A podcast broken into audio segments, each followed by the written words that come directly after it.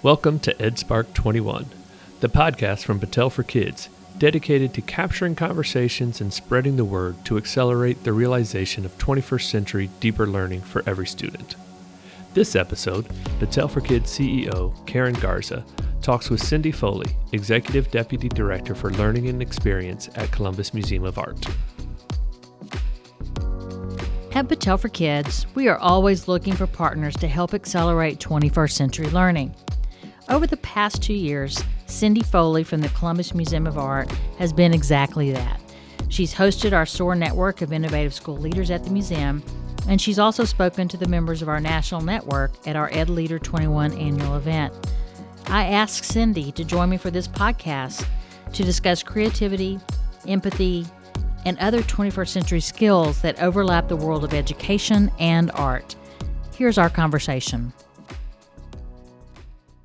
Hi, Cindy. Hello, Karen. Thank you so much for being with me today. I always enjoy the opportunity to visit with you. So I'm, I've really been looking forward to this day. Me too. So, well, tell us a little bit about what you do, Cindy, mm-hmm. and also want you after you do that talk about how you the similarities you see between the transformation that is going on in school systems that um, we support, and we work with together, um, and how that correlates to some of the work that you're leading in the at the museum. Great. Well, to start, um, uh, I am a museum educator, but I ended up there because, um, well, to be honest, my mother was a teacher and said, whatever you do, don't go into education. and I think both my sister and I were like, right, right, right, let's not do that. Um, but yet, we both ended up in education. Um, she's a librarian. I ended up in the museum realm. So we just went a different route, but we realized pretty early on that there's this whole trajectory, lifelong learning. And for me, museum education was this wonderful, magical place um, that I, I just needed to understand more. So, over um, the 25 plus years I've been in the museum field, a lot has changed. But in the particular, let's see, um, 10, 15 years, uh, I think the biggest changes come about as museums are asking the big question what is our purpose? Mm-hmm. What is mm-hmm. our value to communities? And in what way does learning impact that value?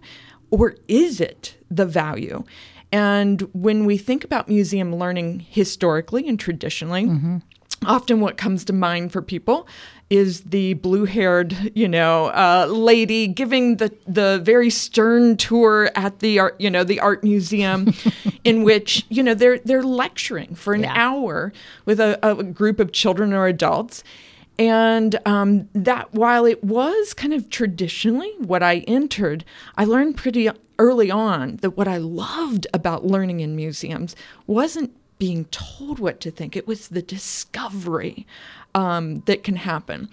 And so I think about 10, 15 years ago, there started to be a shift. This question began to take place. But around 2009, it was cemented by some incredible research um, that was coming out in the education realm, but that was immediately dovetailed and latched onto by the museum field specifically. Institute for Museum and Library Service published a document called Museums, Libraries, and 21st Century Learning. Um, some of your friends actually mm-hmm. were part of that publication. So, Ken Kay, I think Valerie was a part of it as well, Marsha Semmel.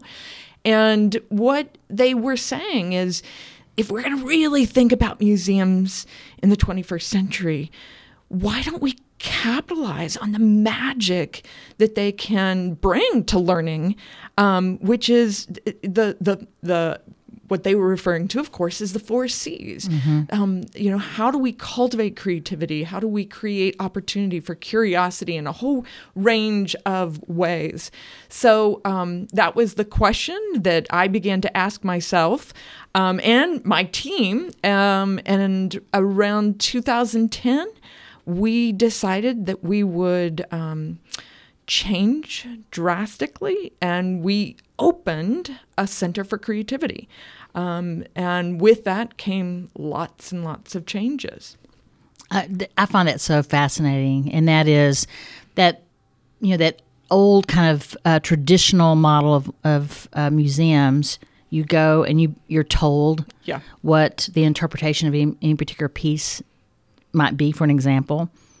And you go into very traditional education systems where teachers lecture. Um, th- that I had not thought of that similarity in in kind of tradition until you kind of pointed it out to me. But it's it's pretty profound, I think, Yeah. and interesting. But the way you've shifted uh, your organization now to be a place of inquiry and exploration, and I've seen it for myself. It's really um, so so exciting to see. The range of changes. Um, it, it, it, of course, what we started to do with education, we actually had to strip away 80% of the programming that we were doing at the time that we made the shift because my boss asked me a very difficult question. And that question was So, we want to champion creativity. How much of our programs currently are fostering creativity? And you know, you, you can Don't say hate one thing, you can say one thing, but when we started to really analyze and look at what we were offering teachers and and schools um, and our community, eighty percent of our programming wasn't actually asking them to think. We were doing um, far more.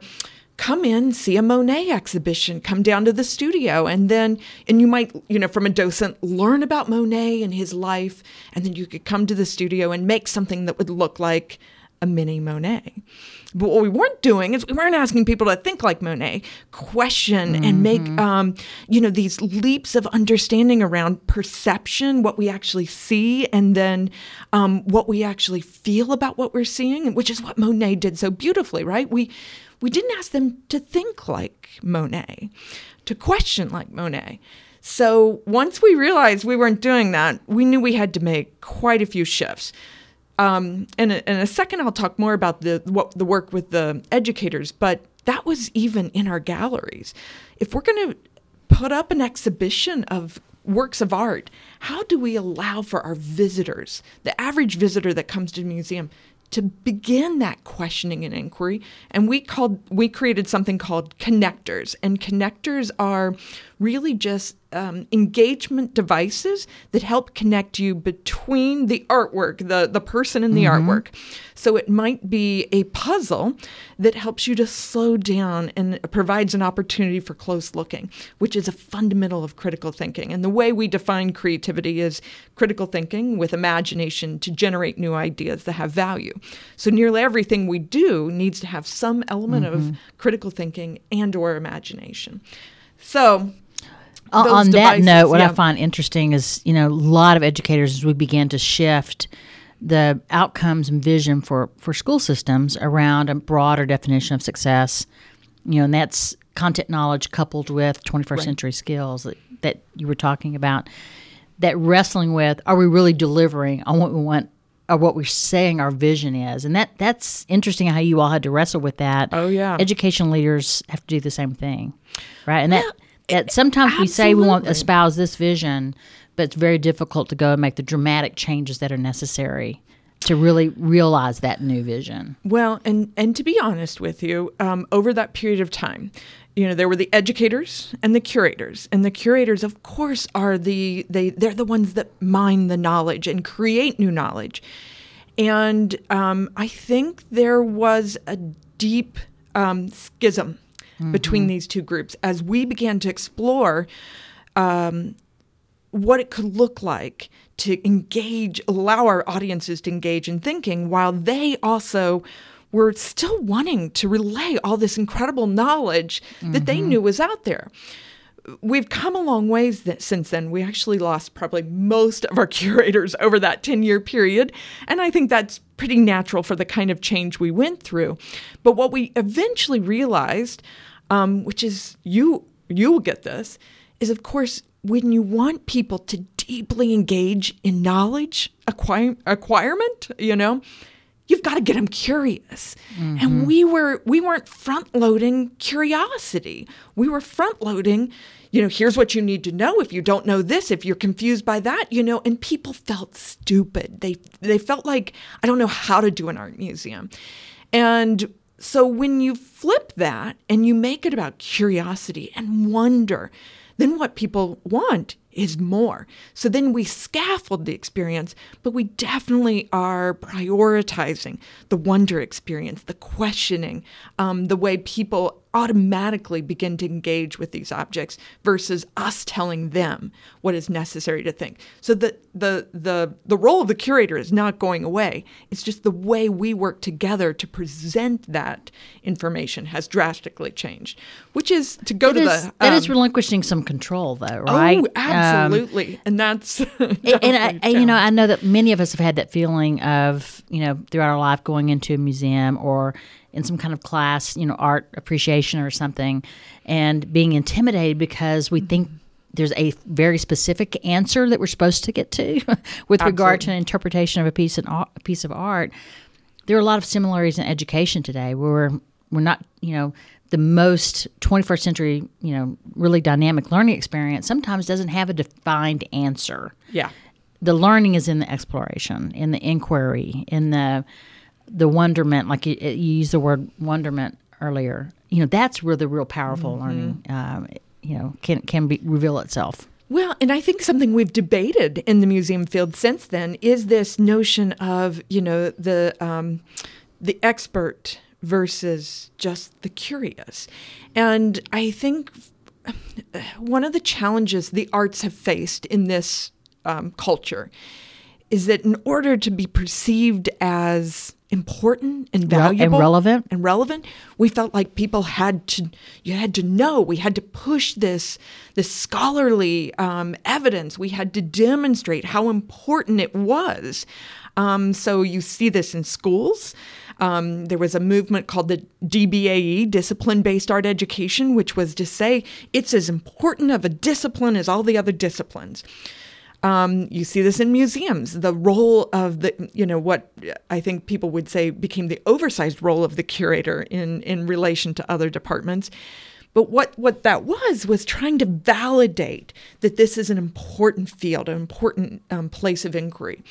What we gave up, though, when we went far on that spectrum, is that art has this incredible way of cultivating um, wonder. And, you know, the way we think about wonder is it's that suspended disbelief. You know, when you have a wondrous experience, you are for that brief moment, you're not exactly sure what you're seeing or experiencing. Um, wonder in nature, of course, can be a rainbow. Wonder in art can be beauty, but it can also be the abject. It can be horror. It can be things that you just don't quite understand. Things don't come together. And for that brief second, whether you're a child or a senior, you have suspended disbelief. And your mind immediately shifts to curiosity where you're just trying to figure it out. And that is the beauty of the learning, you know, experience. Tell us a little bit about your your partnership. In light of that, your partnership with Ohio State University College of Medicine. this particular program we do with um, it, it started with second year um, medical students at Ohio State University, and now it encompasses um, a variety of different departments and divisions. But when we started the program, um, the dean of the college called and said, you know, second year med students are at Ohio State University currently are the highest scoring students we've ever seen. Um, they are the in- incredible as far as paper. But by the time they're getting to their second year, they're experiencing something that is um, incredibly challenging for them, which is patience. And part of the problem is they are. Um, uh, th- they've been kind of taught that there's right and wrong answers, and they were really good at right and wrong answers. They could test like nobody else. But diagnosing a patient is far more gray. It's far more like looking at a work of art than it is, um, you know, Yeah. uh, analyzing and taking a test. So we started this program um, to really push on that particular um, thinking skill. But what we realized is that cognitive flex- flexibility was also going to take place. Um, we just didn't know quite how that looked. So what the what the students do now is they're around a work of art. Typically, we have them run through a routine, a thinking routine, and together as a group, they begin to dissect and analyze. What are they seeing? What what you know, just starting to pull the details, but then they begin to make interpretations. And what's fabulous is it's in that moment that here they all have this knowledge and they think it's their their you know their worldviews or something that comes mm-hmm. into play to getting to what the right answer is about this work of art. But pretty soon one of them will say, you know, this this reminds me of growing up in southern Ohio. And someone will say, Tell me more about that. And they'll say, Well, down there, I, I remember the coal would be off of the railroad tracks. And, and someone else will say, Oh, I grew up in Lithuania.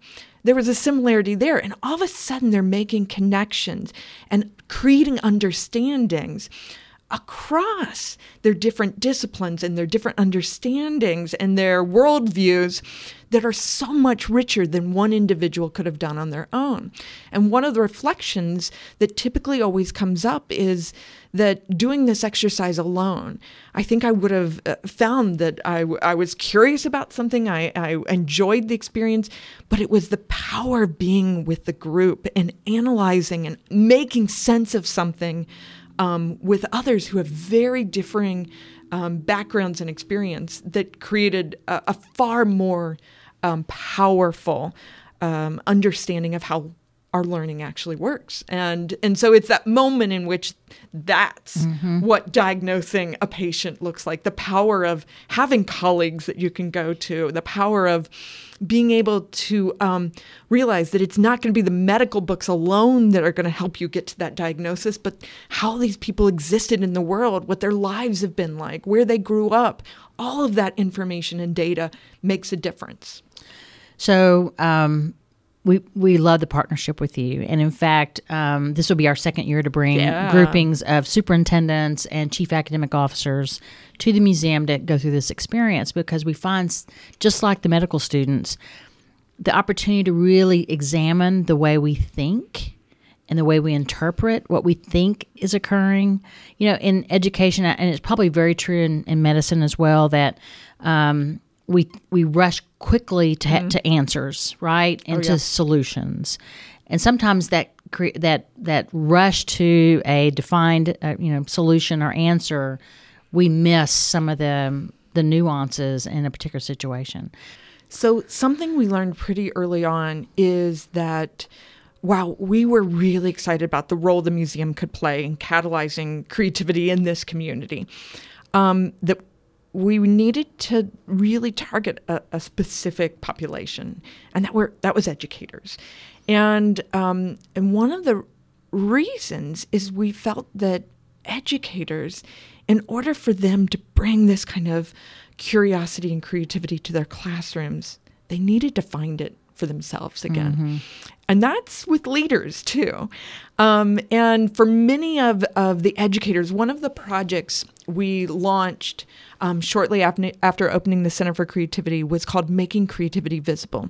Because here we were getting all these questions about, well, what could creativity look like? And we had begun to research our own programs, but we decided to go out and really start to pay attention to when creativity is thriving in a classroom, what does it look like, sound like, and feel like? Um, well, we, we made lots of observations mm-hmm. and we noticed that it was those educators and those leaders that were incredibly intentional about the kind of thinking they wanted to do for themselves that then allowed for the creativity to thrive in their schools and their classrooms. So I can give you an example of um, I- Emily. She's a, um, an art teacher in Bexley. She realized she needed to find wonder again and she mm-hmm. needed to be much more transparent with her students about the things that she was curious about in her classroom. But on the other side, Mary, who's a um, principal in in um, the Worthington School District, started to notice that her teachers were becoming incredibly intentional about wanting to create more space during um, indoor recess for their students to use their imagination. And so she realized, ah, imagination. We all need to find a way to tap back into that. I need to do something as a principal that elevates the imagination and create a year of imagination um, and practice it myself mm-hmm. um, with um, the educators when we're together, and also then um, find a way to message that to the parents, in which she had hosted events and brought the parents in and had the parents do imaginative exercises as well. So it really was about intentional.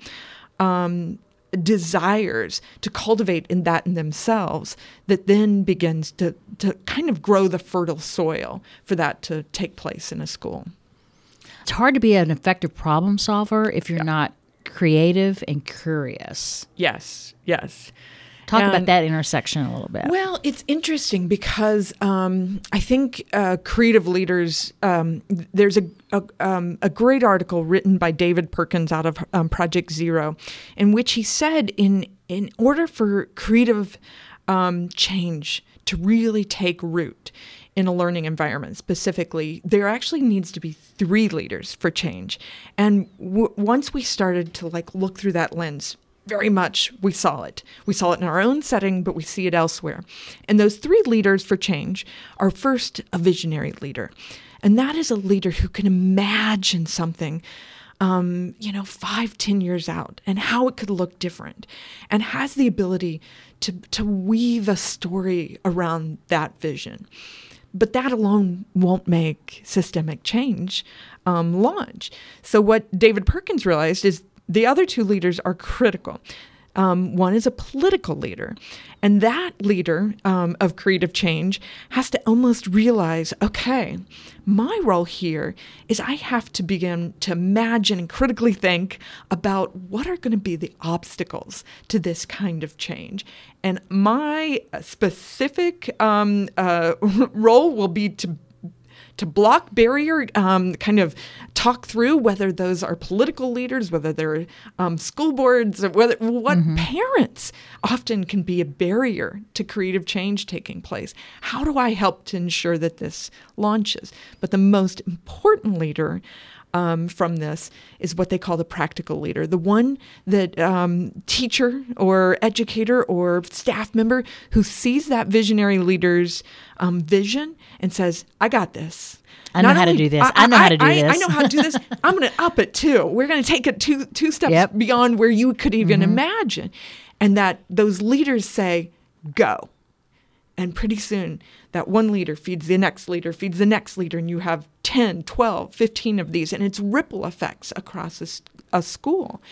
And so for us, we realize that, you know, uh, people often stereotype the creative leader as being that you know dynamic um, you know visionary and yes you do have to have that but without the other two kinds of mm-hmm. leaders that change doesn't take place what's exciting I, th- I think about this work is how do we, you know, leverage these assets like the museum to really create conditions where students are 21st century, you know, lifelong learners and contributors mm-hmm. in our mm-hmm. community.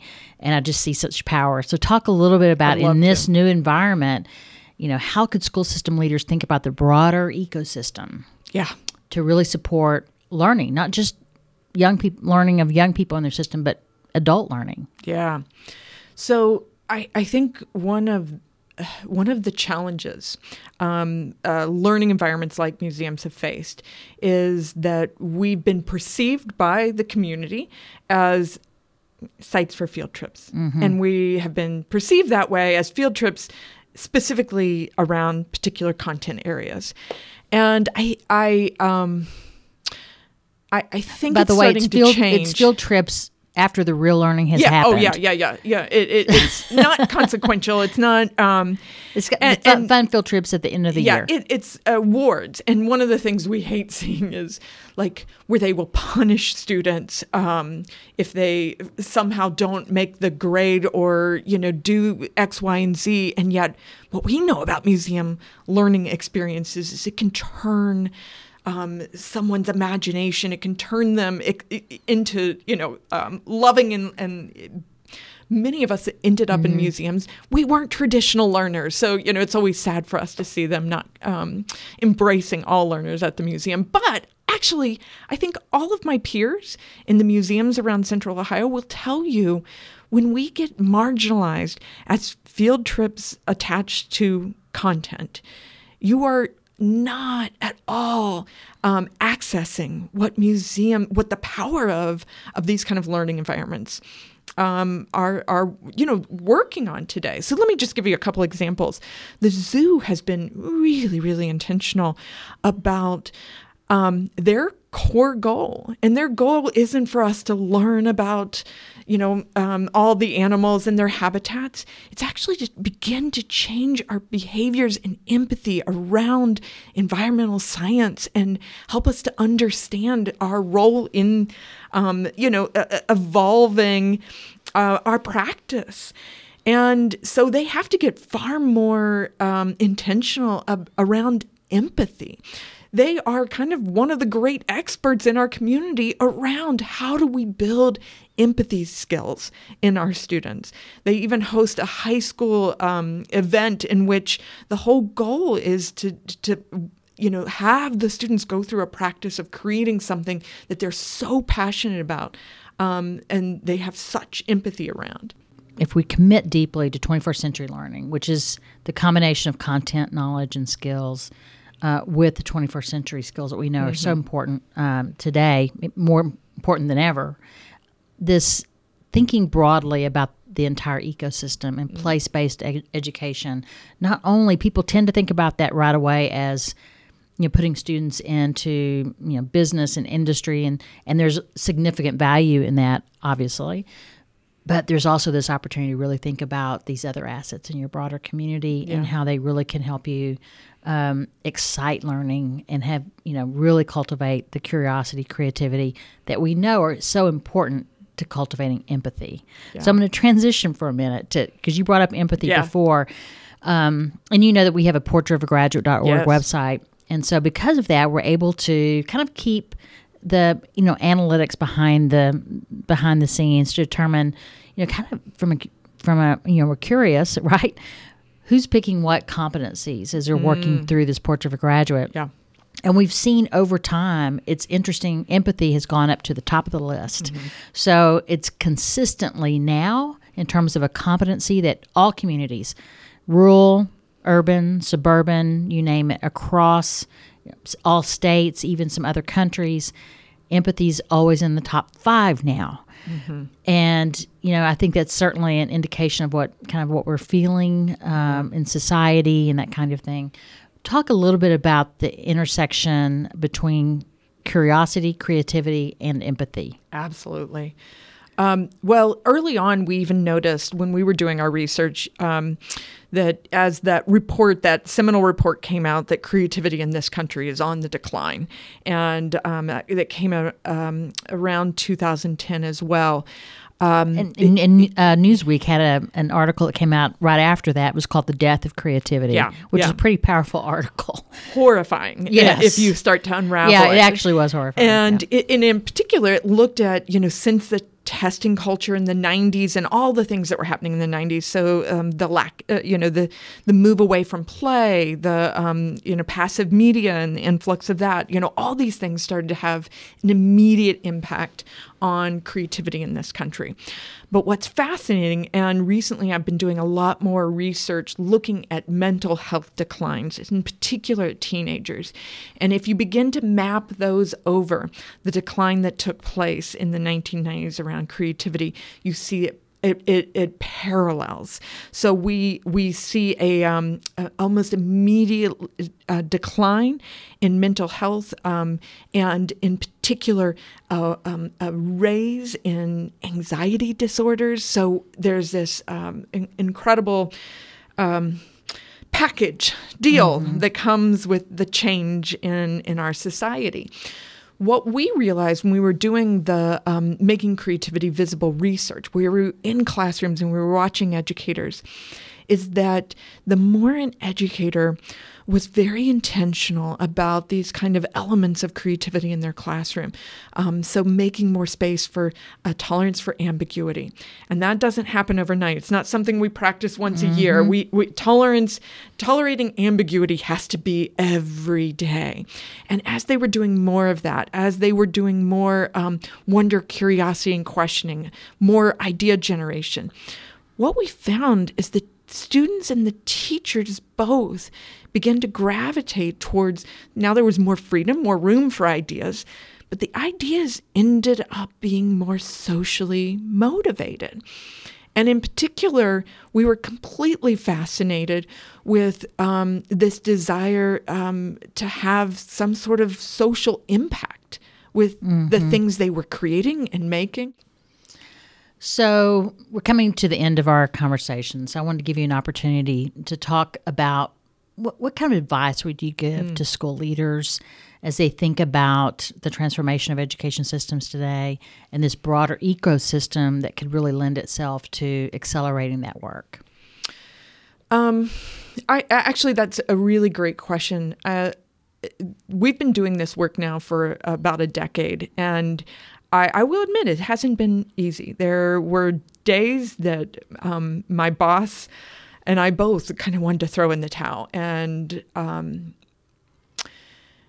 a couple things we learned though in this trajectory that's helped tremendously is one the the three leaders for change and mm-hmm. that our seats might evolve. Um, and sometimes i was the vision leader sometimes i was the cheerleader um, or the the champion and then sometimes i might have been the practical that those things change and sometimes it's other people in our institutions that will be those leaders too mm-hmm. and not us and we're just there to continue that support the other thing i learned though is if you want to do this work you do need to become um, curious deeply curious about what this looks like for yourself and understand what it means to you uh, I, I, I realized almost within the first couple of weeks of opening the Center for Creativity that the perceptions that society has around creativity are actually detrimental to us doing this work. And here, as someone who had been in museums and art all this time, I was realizing we've done it to ourselves.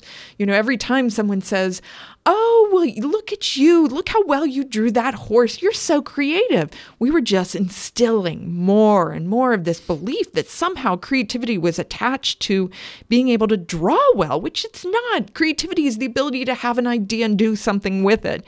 I can tell you, my colleague Amanda, um, does more amazing work with Excel spreadsheets as her medium than uh, you know. Uh, she'll never need drawing. That is her medium. So she's very creative with Excel, Excel spreadsheets. spreadsheets. absolutely, absolutely. We all will need a medium, a way to push right. out our ideas. But what has happened in society is we've started to say somehow your ability to draw or paint um, makes you creative.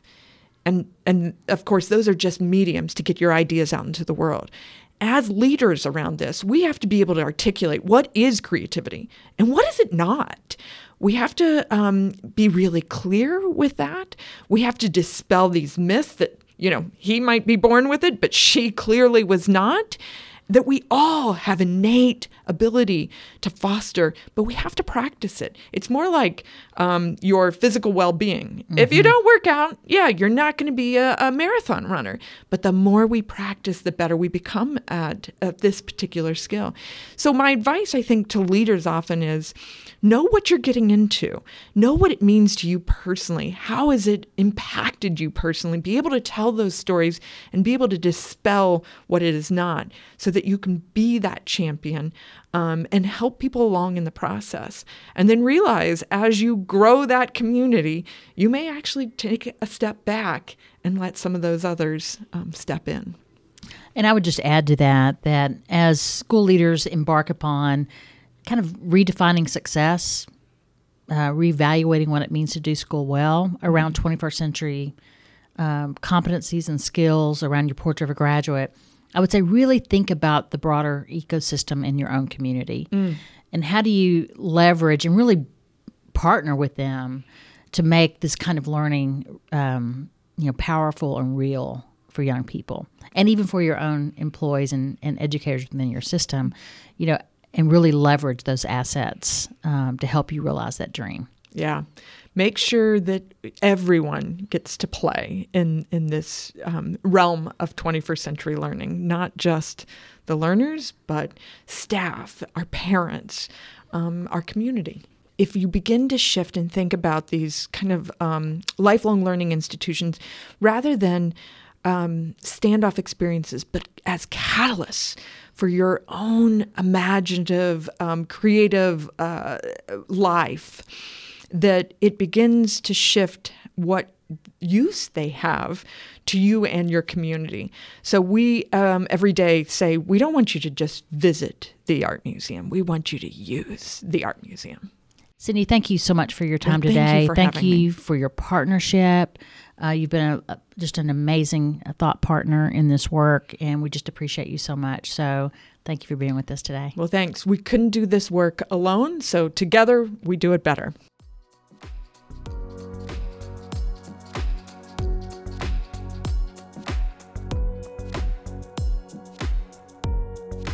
At Battelle for Kids, we believe 21st century learning is not limited to just schools and school districts.